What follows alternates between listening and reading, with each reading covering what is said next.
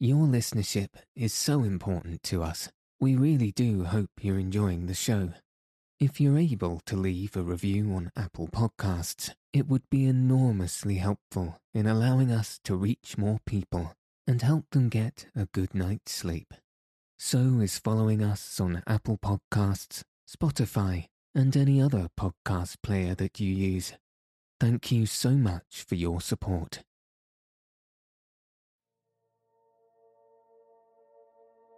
Good evening. Tonight, I'll be reading Chapter 1 of The Extraordinary Adventures of Arsène Lupin, Gentleman Burglar, by Maurice Leblanc. So let your eyes fall heavy and your breath soften as we settle in for a peaceful night's sleep.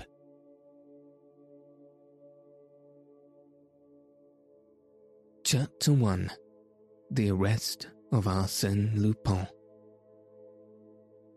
It was a strange ending to a voyage that had commenced in a most auspicious manner. The transatlantic steamship, La Provence, was a swift and comfortable vessel, under the command of an affable man.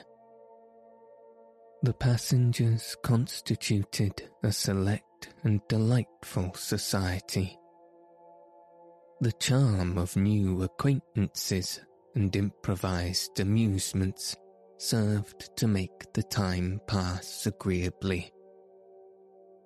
We enjoyed the pleasant sensation of being separated from the world, living, as it were, upon an unknown island, and consequently obliged to be sociable with each other.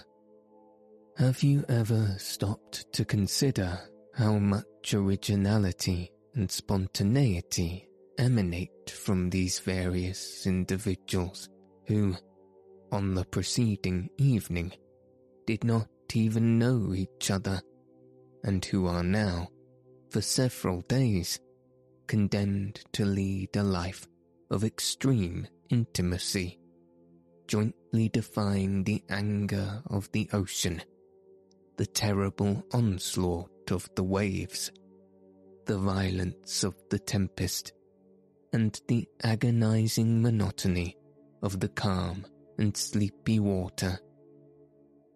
Such a life becomes a sort of tragic existence, with its storms and its grandeurs, its monotony and its diversity, and that is why, perhaps, we embark upon that short voyage with mingled feelings of pleasure and fear. But during the past few years, a sensation had been added to the life of the transatlantic traveller. The little floating island is now attached to the world from which it was once free. A bond united them, even in the very heart of the watery wastes of the Atlantic. That bond is the wireless telegraph, by means of which we receive news in the most mysterious manner. We know full well that the message is not transported by the medium of hollow wire. No, the mystery is even more inexplicable, more romantic, and we must have recourse to the wings of the air in order to explain this new miracle. During the first day of the voyage, we felt that we were being followed, escorted, preceded even, by that distant voice, which, from time to time, whispered to one of us a few words from the receding world. 2 friends spoke to me, 10, 20 others sent gay or sombre words of parting to the other passengers. On the second day, at a distance of 500 miles from the French coast, in the midst of a violent storm, we received the following message by means of the wireless telegraph. Arsène Lupin is on your vessel. First cabin. Blonde hair. Wound right forearm. Travelling alone under name of R. At that moment, a terrible flash of lightning rent the stormy skies. The electric waves were interrupted. The remainder of the dispatch never reached us. Of the name under which Arsène Lupin was concealing himself, we knew only the initial. If the news had been of some other character, I have no doubt that the secret would have been carefully guarded by the telegraphic operator, as well as by the officers of the vessel. But it was one of those events calculated to escape from the most rigorous discretion. The same day, no one knew how, the incident became a matter of current gossip, and every passenger was aware that the famous Arsène Lupin was hiding in their midst.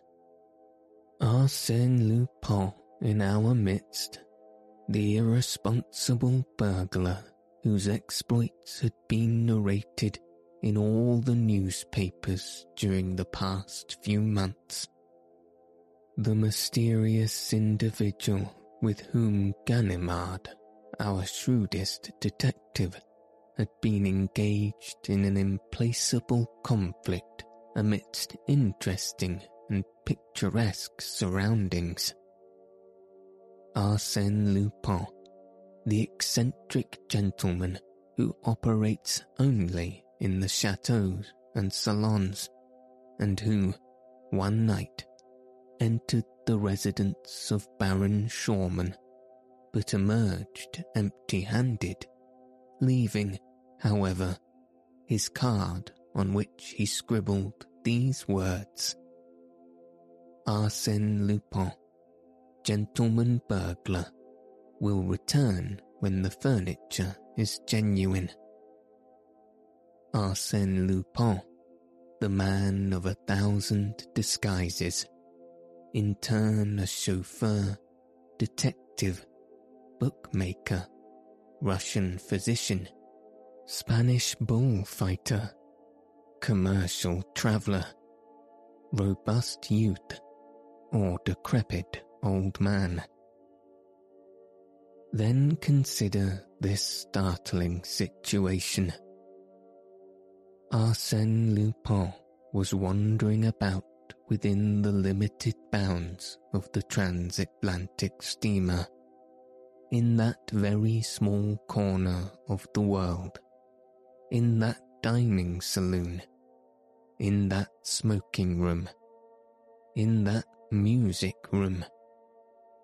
Arsène Lupin was, perhaps, this gentleman, or that one, my neighbour at the table, the sharer of my stateroom. And this condition of affairs will last for 5 days, exclaimed Miss Nelly Underdown next morning. It is unbearable. I hope he will be arrested. Then, addressing me, she added, And you, Monsieur d'Andrézy, you are on intimate terms with the captain. Surely you know something. I should have been delighted had I possessed any information that would interest Miss Nelly. She was one of those magnificent creatures who inevitably attract attention in every assembly. Wealth and beauty form an irresistible combination, and Nellie possessed both. Educated in Paris under the care of a French mother, she was now going to visit her father, the millionaire Underdown of Chicago. She was accompanied by one of her friends, Lady Gerland. At first, I had decided to open a flirtation with her, but in the rapidly growing intimacy of the voyage, I was soon impressed by her charming manner, and my feelings became too deep and reverential for a mere flirtation. Moreover, she accepted my attentions with a certain degree of favour. She condescended to laugh at my witticisms and display an interest in my stories. Yet I felt that I had a rival in the person of a young man with quiet and refined tastes. It struck me, at times, that she preferred his taciturn humour to my Parisian frivolity. He formed one in the circle of admirers that surrounded Miss Nellie at the time she addressed me to the foregoing question. We were all comfortably seated in our deck chairs. The storm of the preceding evening had cleared the sky. The weather was now delightful. I have no definite knowledge, mademoiselle, I replied, but cannot we, ourselves, investigate the mystery quite as well as the detective Ganimard, the personal enemy of Arsène Lupin? Oh, you are progressing very fast, monsieur. Not at all, mademoiselle. In the first place, let me ask, do you find the problem a complicated one? Very complicated. Have you forgotten the key we hold for the solution to the problem? What key? In the first place, Lupin calls himself Monsieur R. Rather vague information, she replied. Secondly, he is travelling alone. Does that help you? She asked. Thirdly, he is blonde. Well, then we have only to pursue the passenger list and proceed by process of elimination. I had that list in my pocket. I took it out and glanced through it. Then I remarked, I find that there are 13 men on the passenger list whose names begin with the letter R. Only 13? Yes, in the first cabin. And of those 13, I find that 9 of them are accompanied by women, children, or servants. Then leaves only 4 who are travelling alone. First, the Marquise de Raverdan, secretary to the American ambassador, interrupted Miss Nellie. I know him. Major Rawson, I continued. He is my uncle, someone said. Mon Rivolta. Here, exclaimed an Italian, whose face was concealed beneath the heavy black beard. Miss Nellie burst into laughter and exclaimed, That gentleman can scarcely be called a blonde. Very well then, I said, we are forced to conclude that the guilty party is the last one on the list.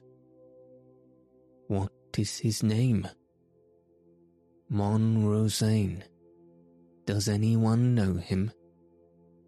No one answered, but Miss Nelly turned to the taciturn young man, whose attentions to her had annoyed me, and said, "Well, Monsieur Rosane, why do you not answer?"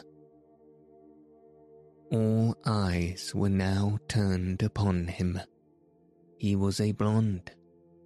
I must confess that I myself felt a shock of surprise, and the profound silence that followed her question indicated that the others present also viewed the situation with a feeling of sudden alarm. However, the idea was an absurd one, because the gentleman in question presented an air of the most perfect innocence. "Why do I not answer?" he said. "Because, considering my name, my position as a solitary traveller, and the colour of my hair, I have already reached the same conclusion, and now think that I should be arrested." He presented a strange appearance as he uttered these words. His thin lips were drawn closer than usual, and his face was ghastly pale, whilst his eyes were streaked with blood. Of course, he was joking, yet his appearance and attitude impressed us strangely. "But you have not the wound," said Miss Nelly naively. "That is true," he replied. "I lack the wound." Then he pulled up his sleeve, removing his cuff, and showed us his arm. But that action did not deceive me. He had shown us his left arm, and I was on the point of calling his attention to the fact when another incident diverted our attention. Lady Jerland, Miss Nelly's friend, came running towards us in a state of great excitement, exclaiming, "My jewels, my pearls, someone has stolen them." No, they were not all gone, as we soon found out. The thief had taken only part of them, a very curious thing. Of the diamond sunbursts, jewelled pendants, bracelets and necklaces, the thief had taken, not the largest, but the finest and most valuable stones. The mountings were lying upon the table. I saw them there, despoiled of their jewels, like flowers from which the beautiful coloured petals had been ruthlessly plucked. And this theft must have been committed at the time Lady Jerland was taking her tea, in broad daylight, in a stateroom opening on a much frequented corridor. Moreover, the thief had been obliged to force open the door of the stateroom, search the jewel case, which was hidden at the bottom of a hat box, open it, select his booty, and remove it from the mountings. Of course, all the passengers instantly reached the same conclusion. It was the work of Arsène Lupin. That day, at the dinner table, The seats to the right and left of Rosanne remained vacant, and during the evening it was rumoured that the captain had placed him under arrest, which information produced a feeling of safety and relief. We breathed once more. That evening we resumed our games and dances. Miss Nelly, especially, displayed a spirit of thoughtless gaiety, which convinced me that if Rosanne's attentions had been agreeable to her in the beginning, she had already forgotten them. Her charm and good humour completed my conquest. At midnight, under a bright moon, I declared my devotion with an ardour that did not seem to displease her. But next day, to our general amazement, Rosanne was at liberty. We learned that the evidence against him was not sufficient. He had produced documents that were perfectly regular, which showed that he was the son of a wealthy merchant in Bordeaux. Besides, his arms did not bear the slightest trace of a wound. Documents, certificates of birth, exclaimed the enemies of Rosanne. Of course, Arsène Lupin will furnish you as many as you desire, and as to the wound, he never had it, or he has removed it. Then it was proven that, at the time of death, Rosanne was promenading on the deck. To which fact his enemies replied that a man like Arsène Lupin could commit a crime without being actually present. And then, apart from all other circumstances, there remained one point which even the most sceptical could not answer. Who except Rosanne was travelling alone, was a blonde, and bore a name beginning with R? To whom did the telegram point, if it were not Rosanne? And when Rosanne, a few minutes before breakfast, came boldly towards our group, Miss Nelly and Lady Gerland arose and walked away. A manuscript circular was passed from hand to hand amongst the sailors, stewards, and the passengers of all classes. It announced that Mon-Louis Rosanne offered a reward of 10,000 francs for the discovery of Arsène Lupin or other person in possession of the stolen jewels. And if no one assists me, I will unmask the scoundrel myself, declared Rosanne. Rosanne against Arsène Lupin, or rather, according to the current opinion, Arsène Lupin against Arsène Lupin. The contest promised to be interesting. Nothing developed during the next 2 days. We saw Rosanne wandering about day and night, searching, questioning, investigating. The captain also displayed commendable activity.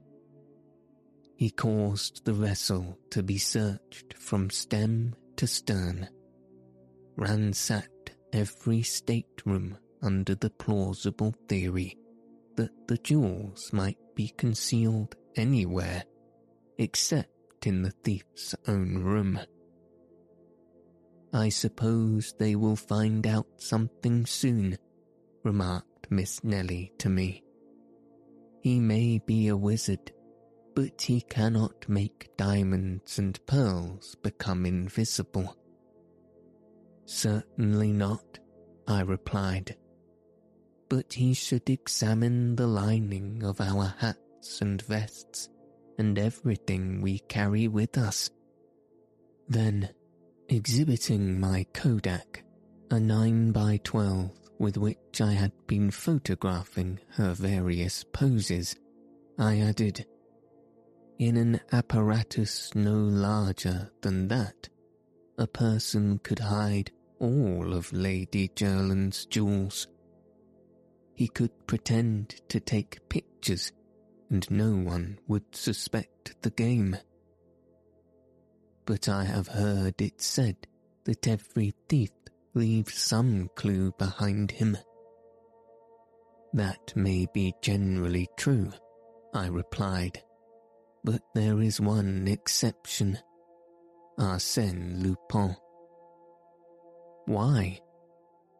"Because he concentrates his thoughts not only on the theft, but on all the circumstances connected with it that could serve as a clue to his identity.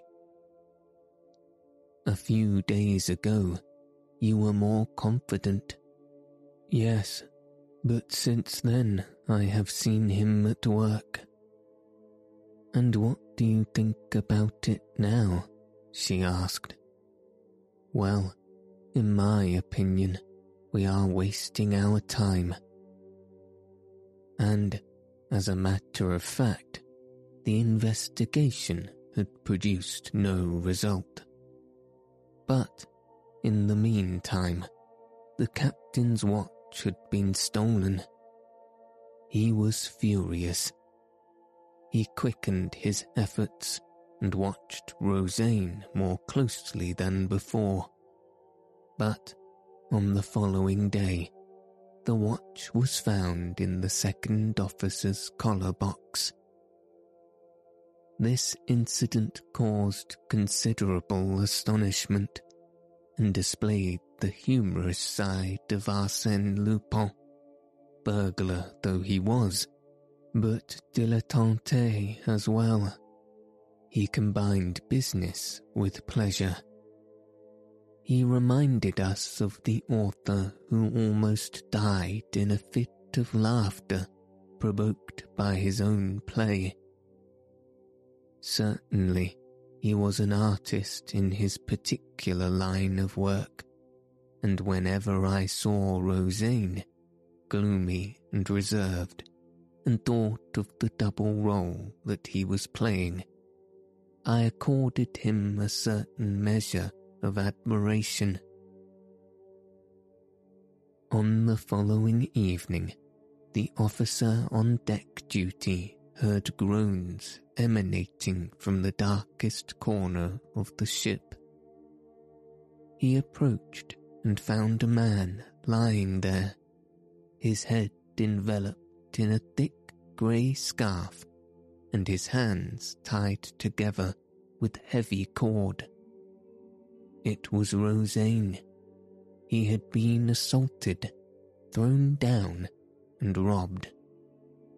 A card pinned to his coat bore these words: "Arsène Lupin accepts with pleasure the 10,000 francs offered by Mon Rosanne.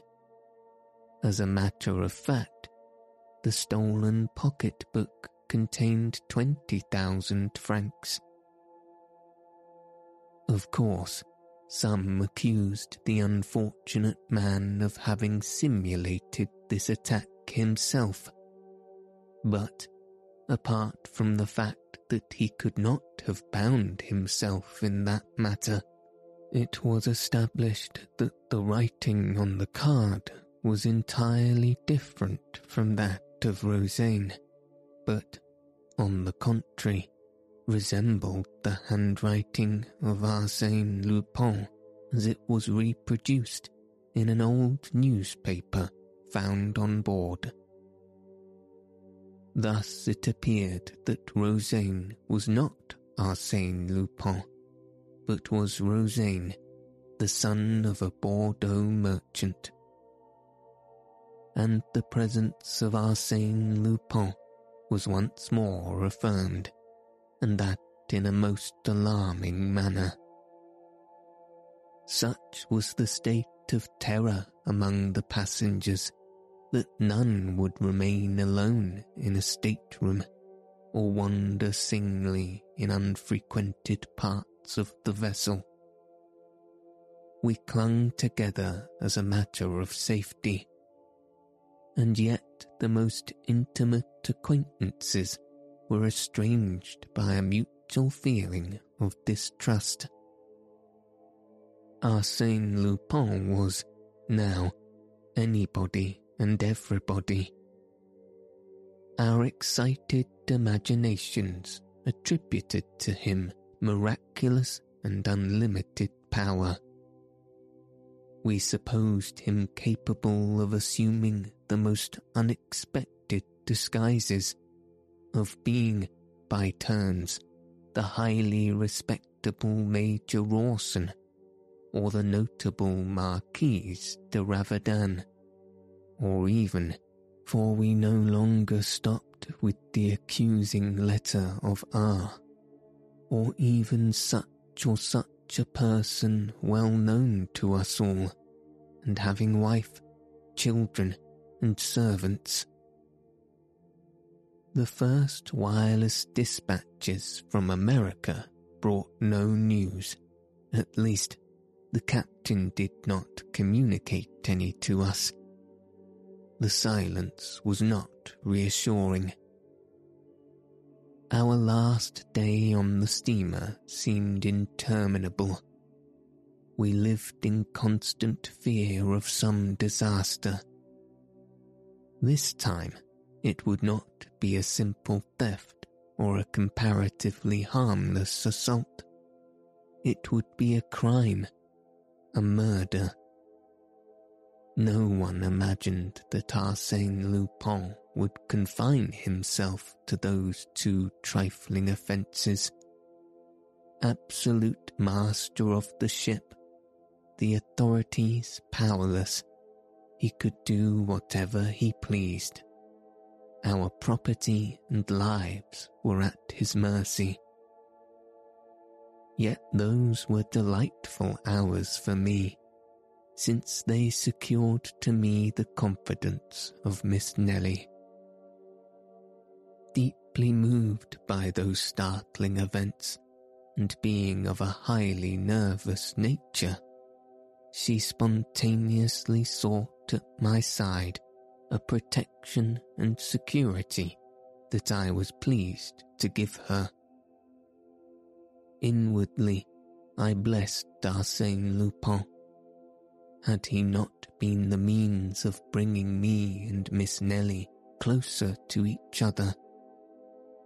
Thanks to him, I could now indulge in delicious dreams of love and happiness, dreams that, I felt, were not unwelcome to Miss Nelly. Her smiling eyes authorized me to make them.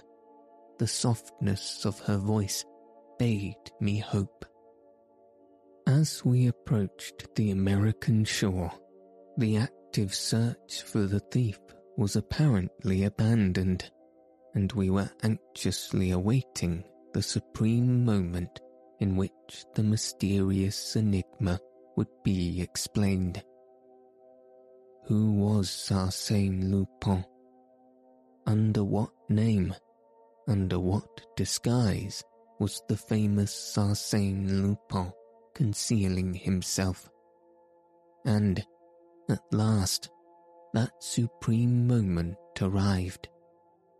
If I live 100 years, I shall not forget the slightest details of it. "How pale you are, Miss Nelly," I said to my companion, as she leaned upon my arm, almost fainting. "And you," she replied. "Ah, you are so changed." Just think, This is a most exciting moment, and I am delighted to spend it with you, Miss Nelly. I hope that your memory will sometimes revert." But she was not listening. She was nervous and excited. The gangway was placed in position, but before we could use it, the uniformed customs officers came on board. Miss Nelly murmured, "I shouldn't be surprised to hear that Arsène Lupin escaped from the vessel during the voyage. Perhaps he preferred death to dishonour and plunged into the Atlantic rather than be arrested." "Oh, do not laugh," she said. Suddenly I started, and in answer to her question, I said, "Do you see that little old man standing at the bottom of the gangway? With an umbrella and an olive-green coat? It is Ganimard." "Ganimard?" "Yes, the celebrated detective who has sworn to capture Arsène Lupin. Ah, I can understand now why we did not receive any news from this side of the Atlantic. Ganimard was here, and he always keeps his business secret." "Then you think he will arrest Arsène Lupin?" "Who can tell? The unexpected always happens when Arsène Lupin is concerned in the affair."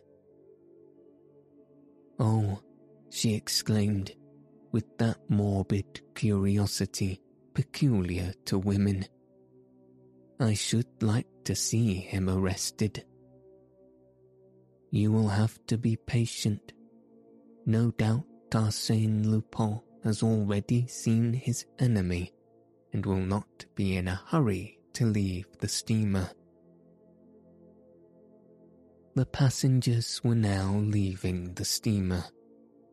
Leaning on his umbrella, with an air of careless indifference, Ganimard appeared to be paying no attention to the crowd that hurried down the gangway. The Marquise de Raverdan, Major Rawson, the Italian Rivolta, and many others had already left the vessel before Rosanne appeared. Poor Rosanne. "Perhaps it is he after all," said Miss Nelly to me. "What do you think?" "I think it would be very interesting to have Ganimard and Rosanne in the same picture. You take the camera. I am loaded down." I gave her the camera, but too late for her to use it. Rosanne was already passing the detective.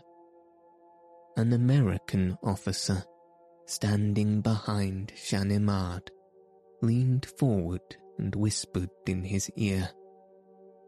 The French detective shrugged his shoulders, and Rosanne passed on. Then, my God, who was Arsène Lupin? "Yes," said Miss Nelly aloud. "Who can it be?" No more than 20 people now remained on board. She scrutinized them one by one, fearful that Arsène Lupin was not amongst them. "We cannot wait much longer," I said to her. She started towards the gangway. I followed. But we had not taken 10 steps when Ganimard barred our passage. "Well, what is it?" I exclaimed. "One moment, monsieur. What's your hurry? I am escorting Mademoiselle. One moment, he repeated in a tone of authority. Then, gazing into my eyes, he said, Arsène Lupin, is it not? I laughed and replied, No, simply Bernard d'Andrézy. Bernard d'Andrézy died in Macedonia 3 years ago. If Bernard d'Andrézy were dead, I should not be here. But you are mistaken. Here are my papers. They are his, and I can tell you exactly how they came into your possession. You are a fool, I exclaimed. Arsène Lupin sailed under the name of R. Yes, another of your tricks. A false scent that deceived them at Havre. You play a good game, my boy, but this time luck is against you. I hesitated a moment. Then he hit me a sharp blow on the right arm, which caused me to utter a cry of pain. He had struck the wound, yet unhealed, referred to in the telegram. I was obliged to surrender. There was no alternative. I turned to Miss Nelly, who had heard everything. Our eyes met. Then she glanced at the Kodak I had placed in her hands and made a gesture that conveyed to me the impression that she understood everything. Yes, there, between the narrow folds of black leather, in the hollow centre of the small object that I had taken the precaution to place in her hands before Ganimard arrested me. It was there I had deposited Rosaine's 20,000 francs and Lady Jerland's pearls and diamonds. Oh, I pledge my oath that, at that solemn moment, when I was in the grasp of Ganimard and his two assistants, I was perfectly indifferent to everything, to my arrest, the hostility of the people, everything except this one question. What will Miss Nelly do with the things I have confided to her? In the absence of that material and conclusive proof, I had nothing to fear. But would Miss Nelly decide to furnish that proof? Would she betray me? Would she act the part of an enemy who cannot forgive, or that of a woman whose scorn is softened by feelings of indulgence and involuntary sympathy? She passed in front of me. I said nothing, but bowed very low. Mingled with the other passengers, she advanced to the gangway with my Kodak in her hand.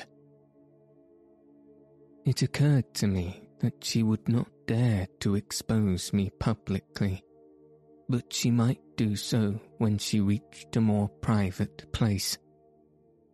However, when she had passed only a few feet down the gangway, with a movement of simulated awkwardness, she let the camera fall into the water between the vessel and the pier. Then she walked down the gangway and was quickly lost to sight in the crowd. She had passed out of my life forever. For a moment I stood motionless. Then, to Ganimard's great great astonishment, I muttered, "What a pity that I am not an honest man." Such was the story of his arrest as narrated to me by Arsène Lupin himself. The various incidents, which I shall record in writing at a later day, have established between us certain ties, shall I say, of friendship. Yes, I venture to believe that Arsène Lupin honours me with his friendship, and that it is through friendship that he occasionally calls on me and brings into the silence of my library his youthful exuberance of spirit, the contagion of his enthusiasm, and the mirth of a man for whom destiny has naught but favours and smiles. His portrait, how can I describe him? I have seen him 20 times, and each time he was a different person. Even he himself said to me on one occasion, "I no longer know who I am. I cannot recognize myself in the mirror." Certainly, he was a great actor and possessed a marvelous faculty for disguising himself. Without the slightest effort, he could adopt the voice, gestures, and mannerisms of another person. "Why," said he, "why should I retain a definite form and feature? Why not avoid the danger of a personality that is ever the same? My actions will serve to identify me." Then he added, with a touch of pride, "So much the better if no one can ever say with absolute certainty, 'There is Arsène Lupin.' The essential point is that the public may be able to refer to my work and say, without fear of mistake, 'Arsène Lupin did that.'"